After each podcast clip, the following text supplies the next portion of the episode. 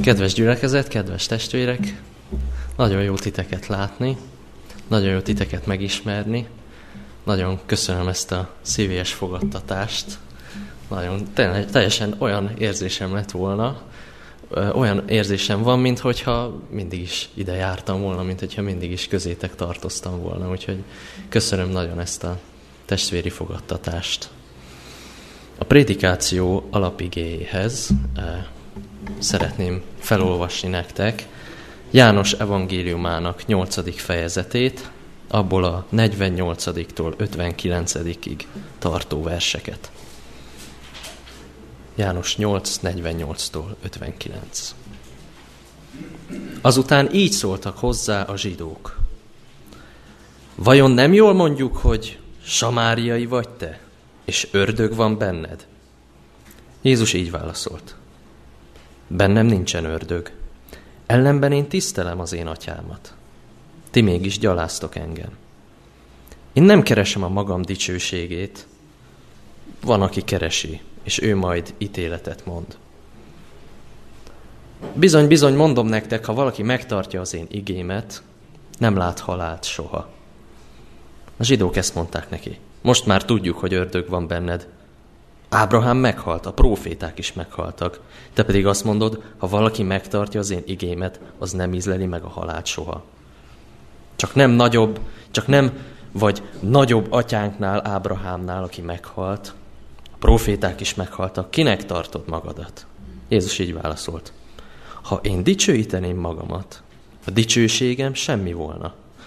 Az én atyám az, aki megdicsőít engem, akiről ti azt mondjátok, hogy a ti istenetek.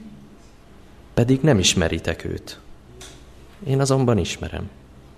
Ha azt mondanám, hogy nem ismerném, hozzátok hasonlóvá hazuggá lennék, de én ismerem őt, és megtartom az ő igéjét.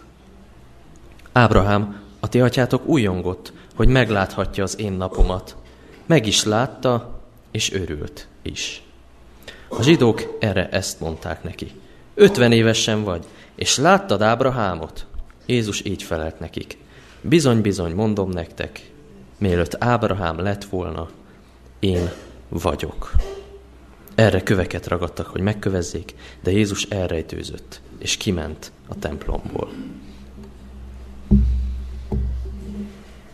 Ez egy nagyon érdekes ige, én nagyon szeretem János evangéliumát tanulmányozni, erről gondolkozni, és a mai ige magyarázat is erről fog szólni. De mielőtt mélyen beleásnánk magunkat magába a szövegbe, és elgondolkoznánk egy kicsit az értelméről, én el szeretném nektek mondani, hogy amikor ezt elolvastam, engem személyesen nagyon megszólított. Ez egy ilyen emberi dolog lehet, hogy valaki olyan, mint a farizeusok. És tudjátok, amikor elolvastam, egy kicsit úgy éreztem, mintha tükörbe néznék. És valahogy az az arrogancia, ami belőlük árad, kicsit felismertem magam benne. Úgyhogy egy elég érdekes önvizsgálati folyamat volt ez. És eszembe jutott néhány idézet, amiket szeretnék veletek megosztani. Az egyik idézet, az nagyjából 2000 évvel ezelőttről származik. Egy kicsit kevesebb, de körülbelül. Ez az idézet Epiklétosztól származik. Így hangzik. Nem tanulhatod meg azt, amiről azt hiszed, hogy már tudod.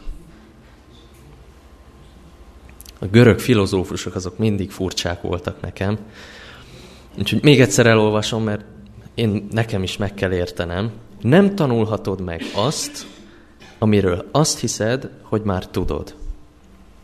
Amikor ezt olvastam, és eszembe is jutott, úgy éreztem, Epiklétosz rátapintotta a gyenge pontomra, és rájöttem arra, hogy nekem is, és lehet, hogy páran tudtok hozzám csatlakozni ebben, nagyon nehéz, amikor el kell fogadjam, hogy valamit nem tudok.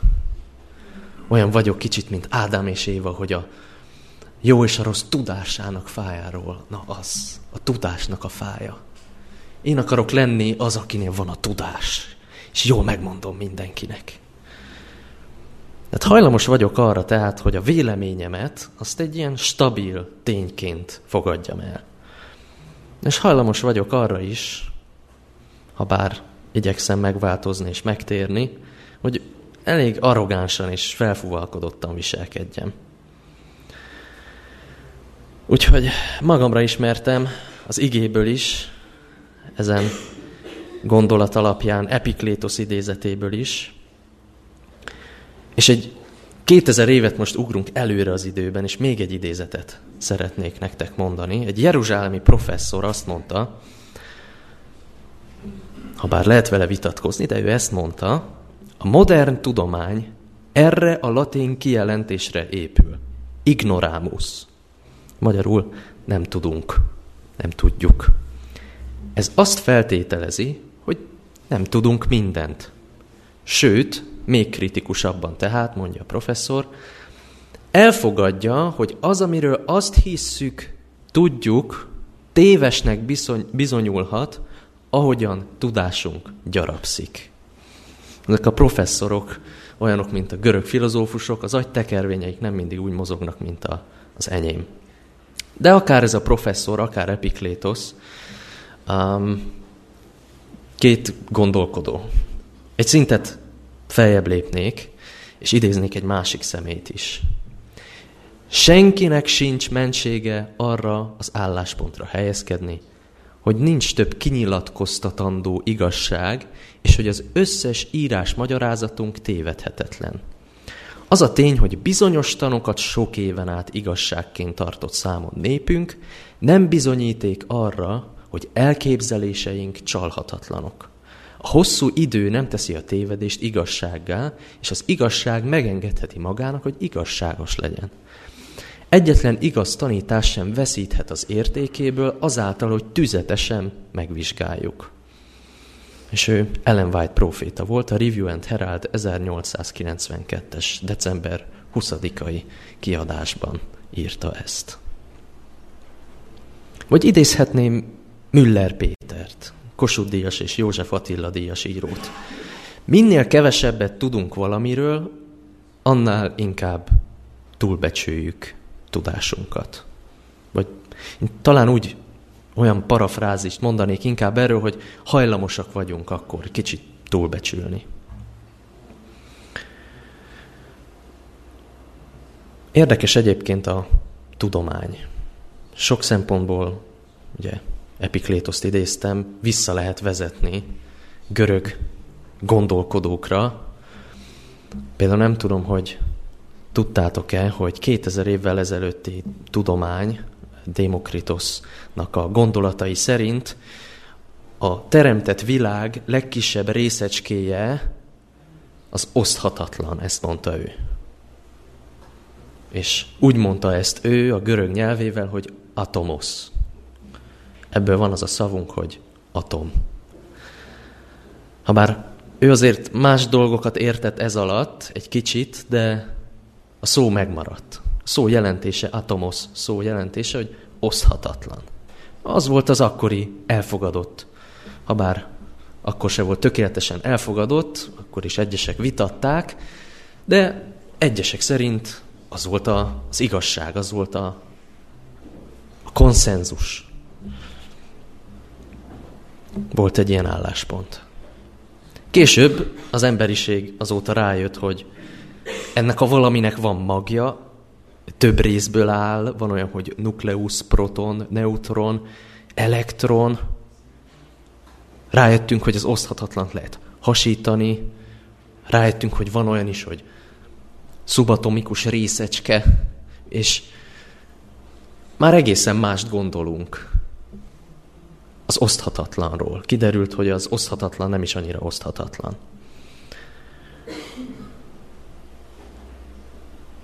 És nem is feltétlenül azt mondanám, hogy ez az eredeti gondolat megdőlt, hanem egy kicsit átalakult, módosult. Átértelmeződött. Ahogy gyarapodott az ismeretünk, gondolkodásunk, úgy fejlődött. Vagy gondoljatok a Föld középpontú világképre, ami nagyon hosszú ideig az alapvető gondolata volt annak, hogy működik a a világegyetem. És megint egy érdekes folyamat volt, hogy hogyan jutottunk el Kopernikuszon át, és Galileo Galilein át oda, hogy nem egészen így van. Ugye, jött a nap középpontú világkép. Azóta meg már megint más van, és amikor már fényév milliókról beszélnek, akkor elég érdekessé válik a helyzet. És ekközben magamra gondoltam, és tükörben néztem, és arra jöttem rá, hogy milyen érdekes, hogy én meg nem ezt tanultam, vagyis én nem erre vagyok hajlamos, hanem inkább arra vagyok hajlamos, hogy azt gondolom, hogy én milyen jól tudom. És nekem már nincs szükségem semmire, igazából. Hát én elvégeztem Newboldot. Hát, meg az adventista teológiai főiskolát.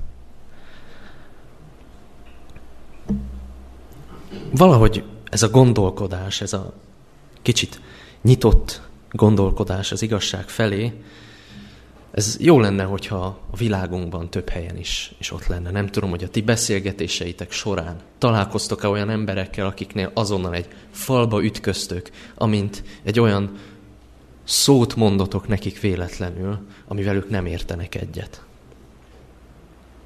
Nem erre lettünk előhangolva. Hogy mindaz, amire évszázadok, évezredek alatt eljutott az emberiség, egyszer csak kiderülhet, hogy részben vagy egészében téves. Vagy hogy nem úgy igaz, ahogy eddig gondolták. Inkább azt tanultam, és az rögzült bennem, hogy amit én gondolok, az szent és érthetetlen. Amit én gondolok, az megváltoztathatatlan. Amit én gondolok, az csalhatatlan és tévedhetetlen. Akik pedig nem értenek egyet velem, azok ördögök. Úgyhogy tükörben néztem, és magamra ismertem. És a tükörben nézés után az volt a második reakcióm, hogy milyen jó lenne, ha nyitottabb lennék. Mások felé, felétek. Az elhangzott idézetekre, történelmi eseményekre. Valami ilyesmiről szólt a reformáció is, amelyet az advent nép tovább visz. De ahelyett, hogy arra jöttem volna rá, hogy én milyen jó reformátor vagyok, meg kellett lássam, hogy inkább hasonlítok Jézus támadóihoz, a farizeusokhoz. Ott van az a gondolat, hogy én jó, nem minden, de szinte mindent nagyon jól tudok. Így kezdték a 48. versben, hogy vajon nem jól mondjuk, hogy samáriai vagy te, és ördög van benned? Költői kérdés. Tudjuk, hogy jól mondjuk. Ha őket kérdezzük, biztos, hogy azt mondják, hogy hát jól mondjuk. Mi tudjuk jól? Én tudom jól. Ugye említik ezt a szót, hogy samáriai. Hogyha földrajzi értelemben vesszük, akkor egyértelmű, hogy tévednek. Jézus nem Samáriából származott. De hogyha nem feltétlen földrajzi értelemben vesszük, hanem a szót egyfajta stigmaként, egyfajta megbélyegző gúnyszóként értjük, ha így használták, akkor is szerintem mind, akik itt vagyunk, megpróbálnánk Jézust megvédeni. Hogy nem jól mondják. Próbálva velük érvelni, meggyőzni őket, hogy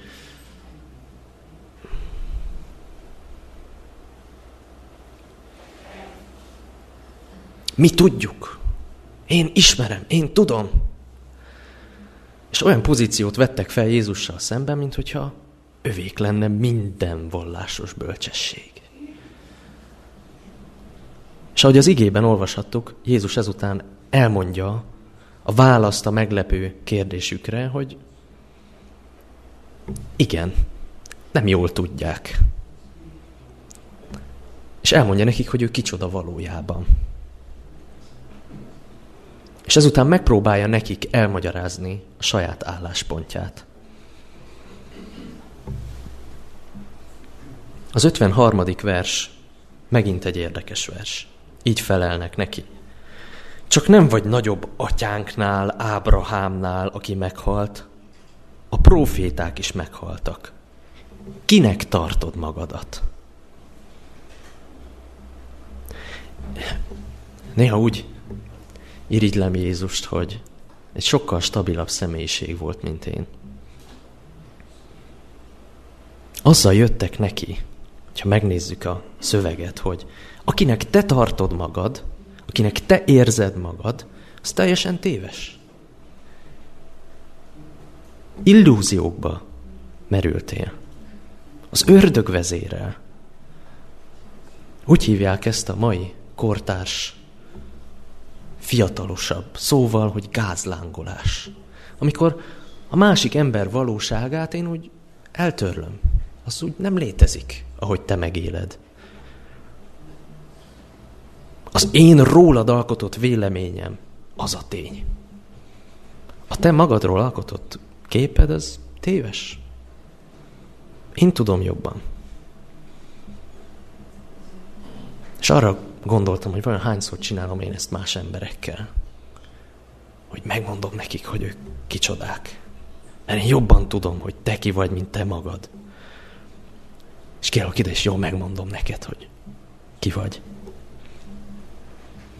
Jézus támadóinak olyan világképe volt, amiben nem fért bele az előttük álló Jézus.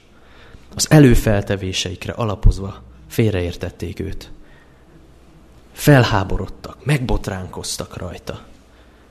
És megpróbálták magát, Istent kioktatni.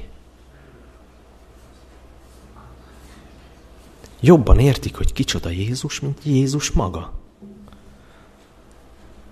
Jobban értik, hogy kicsoda Isten, mint Isten maga.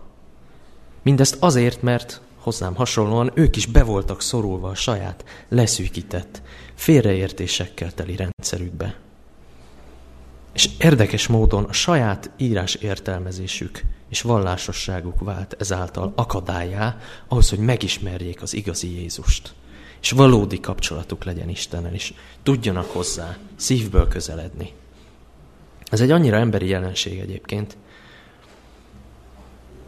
hogyha a Szentírás kéziratait összehasonlítjuk, még a kéziratok másolói között is lehet olyan, aki ehhez hasonló dologba esett bele. Talán nem úgy, hogy én jobban tudom, hanem lehet egy közösség állt mögötte, nem tudom. De több olyan szövegtöredék van, amiből hiányzik a legfontosabb vers, vagy egy kicsit átírták, átfogalmazták. Hogy ne legyen olyan megbotránkoztató. Ugye ez az a vers, ez az 58. vers, ami így szól, hogy bizony, mondom nektek, mielőtt Ábrahám lett volna, én vagyok. Ez az én vagyok az Ószövetség görög változatában úgy szerepel, mint ami egyedül Istennek a kijelentése. Ez azt jelenti, hogy én vagyok az örökkévaló. Ez annyira sokkolt egyes másolókat is, hogy nem volt egyszerű ezt befogadni. És ugye a farizeusokat is ez volt az a kijelentés, ami arra késztette, hogy megfogják a köveket, és a testet öltött Istennek neki menjenek. Hát ott a kísértés, hogy átírjuk, amit Jézus mondott. Jézus, te nem jól tudod, hogy ki vagy. Én hadd mondjam már el, hogy ki vagy, mert én jobban tudom. A Szentírásban egyébként ez János evangéliumában és azon kívül is egy érdekes jelenség, egy érdekes minta. Ha megfigyelitek, például János evangéliumának a 3. fejezetét, jól ismert fejezet, Nikodémus is így közelített Jézushoz. Volt benne egy kis tanulási vágy, de azért amikor Jézus kemény dolgokat mondott, akkor elég érdekes reakciót váltott ki a művelt és vezető Nikodémusból. És egy kicsit kínos beszélgetésé is alakult. És Jézus pedig zseniálisan átvezeti őt egy kicsit öntelt és elfogult álláspontból oda, hogy Nikodémusnak elkezdtek kérdőjelek megjelenni a feje fölött, és kutatási vágya lett, és alázatosság. arra jutott. És Jézus szolgálatának a végére már képes volt megérteni a saját álláspontját, hogy képes volt magán egy kicsit felülemelkedni Jézus hatására, és megvédeni Jézust, amikor vita volt a Sanhedrinben. Felszólalni, vagy utána később mellé állni, hogy a történetet ismerjük. Vagy János evangéliumának 5. fejezetének 39. verse. Az így szól, hogy ti azért kutatjátok az írásokat, mert azt gondoljátok, hogy azokban van az örök életetek. Pedig azok rólam tesznek bizonyságot, és mégsem akartok hozzám jönni, hogy életetek legyen. És ez elvezetett, ez a kérdés engem ahhoz, hogy én hogyan tanulmányozom a Bibliát? Én a magam gondolatait szeretném kiérteni, a magam elképzelését szeretném igazolni, vagy hogy olvasom? Krisztus szerint lehet, hogy nem jó kulccsal közeledem az igéhez. És a minden tudásom tévképzete vezérel. Vagy ha visszamegyünk a Szentírás történetében, Ézsaiás is ebbe a mintába helyezkedik el, keményen bírálta a korabeli Babilont. A Babilon egy nagy hatalom volt, egy akkori világhatalom. Tudományos, művészeti, politikai központ. És Ézsaiás 47. fejezet 10. versében azt mondja nekik, hogy bölcsességed és tudományod félrevezetett, amikor ezt gondoltad magadban. Csak én vagyok, és rajtam kívül nincs más. Ez egy olyan mondat, amit Isten magáról mondott korábban. Tehát magát isteníteni kezdte. Pedig úgy kezdődik a 10 parancsolat, hogy ne legyenek idegen isteneid én előttem. Tehát te magad se válj a szemedben Istenné, én magam se váljak a saját szememben Istenné, bálvánnyá. Babilonnak a bukását okozta ez. És ahogy a proféciák működnek, kicsit nagyobb ereje van a proféciáknak, mint az, hogy csak ott és akkor megtörtént, és utána akár ki is húzhatjuk a Bibliából azt a proféciát, hanem ez ismétlődik, akár az én életemben is.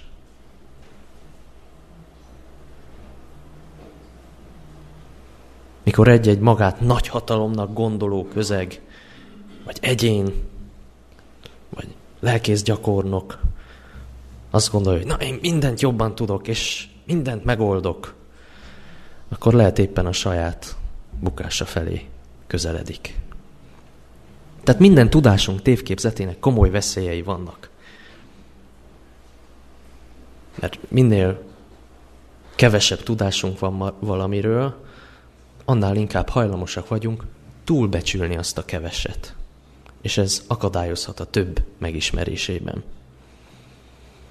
Vagy említhetnénk a felvilágosodást. Akik ismerősek az előző rendszerbeli dolgokkal, azok bizonyára visszaemlékeznek, hogy az volt a narratíva, az volt a történet, hogy az ész a minden. Az ész mindenek felett, a tudomány mindenek felett.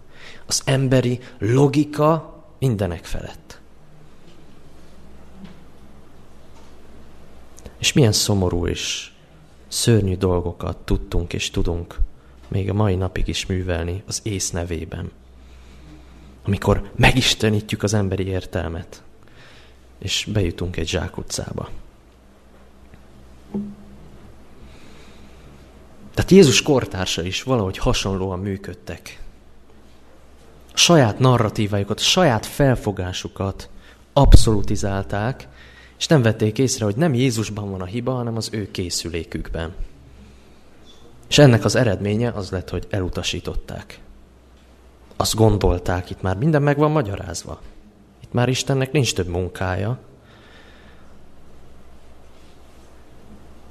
Ami engem leginkább sokkolt az igében és tükörben nézésre késztetett, hogy még nekem is vigyáznom kell. Mert hívő ember vagyok, elhangzott, itt tanultam, ott tanultam, itt megtértem. Nem lettem immunis. Ez számomra is veszélyforrás. Nézzétek meg, hogy kikről van szó. Nem ateisták szólnak itt az igében, farizeusok, vallási vezetők, vallásos, istenfélő emberek mentek oda Jézushoz ezzel a támadással, mert saját vallásos gondolataik miatt elakadtak. És úgy éreztem, hogy az igéből engem Isten figyelmeztet, hogy nehogy én is így megtámadjam az Istent, vagy valaki mást, és akadályozzam az Istent. Az apostolok cselekedetének a könyvében is van egy nagyon érdekes történet. Itt ugye nép vezetői szólnak Jézushoz, az apostolok cselekedetében egy egészen más típusú vezetőt ismerünk meg Péter személyében. Azt mondja, ki vagyok én, hogy akadályozzam az Istent? Rá kellett jönnöm, hogy az Isten még azokban is munkálkodik, akikkel én beszélni se akartam. A tőlem nagyon különböző emberekben is, különböző módokon. Ki vagyok én, hogy a magam tudása, szokása és kegyessége szerint őt akadályozzam. Méghozzá rettenetes buzgósággal, ráhivatkozva, hogy elítéljem a másik embert, mert másabb módon éli meg a hitét, mint ahogy én gondolom. János evangéliumának a 8. fejezetéhez visszatérve, az 54. vers és az 55. vers azt mondja, Jézus így válaszolt, ha én dicsőíteném magamat, a dicsőségem semmi volna. Az én atyám az, aki megdicsőít engem, akiről ti azt mondjátok, hogy a ti istenetek, pedig nem ismeritek őt. Ez egy nagyon durva kijelentés. Én azonban ismerem. Azt mondanám, hogy nem ismerem, hozzátok hasonlóvá hazuggá lennék. De én ismerem őt, és megtartom az igéjét. Tehát hogyan viszonyuljak a tudásomhoz? Arra jutottam tükörbenézésem végén, hogy mennem kéne felismerni, kimondani, tudni, belátni, felvállalni ismeretem korlátait. Nem ismerek mindent. Nem ismerek mindenkit.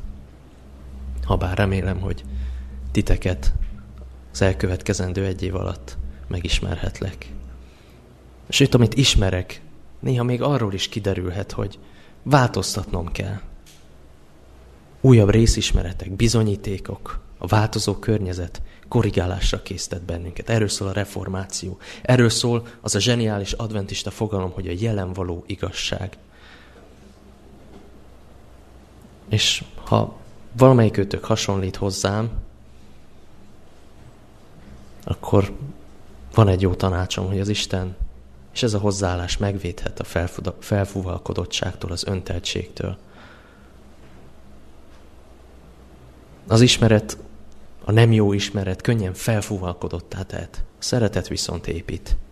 A szeretet segít ahhoz, hogy helyén lássuk és kezeljük magunkat, a másik embert. A szeretet nélkül töredékes ismeretünket könnyen bálványozni tudjuk. Ez elfordíthat Istentől. Akadály lehet.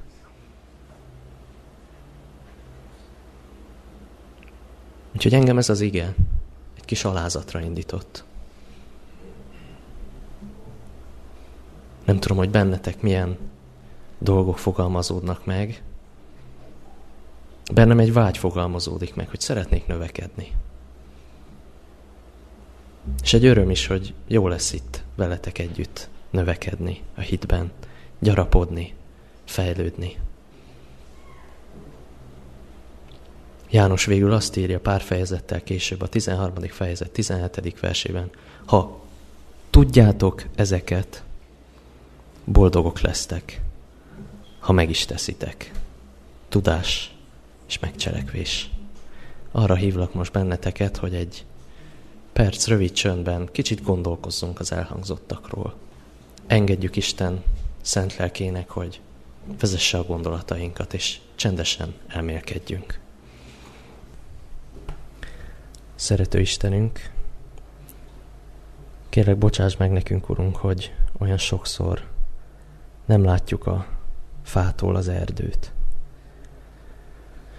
Uram, sokszor a vallásosnak tűnő gondolataim miatt nem tudom felismerni a Te akaratodat.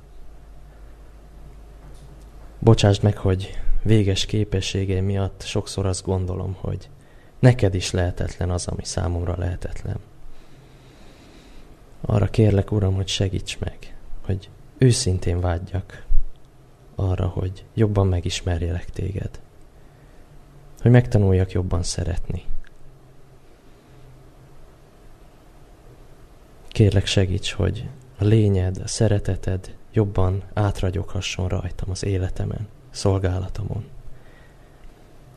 Segíts meg, hogy töredékes ismeretem alázatban tartson mindenkor. Urunk, szeretnénk Téged jobban megismerni, és hogy arra kérünk, hogy lelkeddel támogass, hogy ez így legyen, hogy ez építsen bennünket és másokat, és hirdesse a Te dicsőségedet. Amen.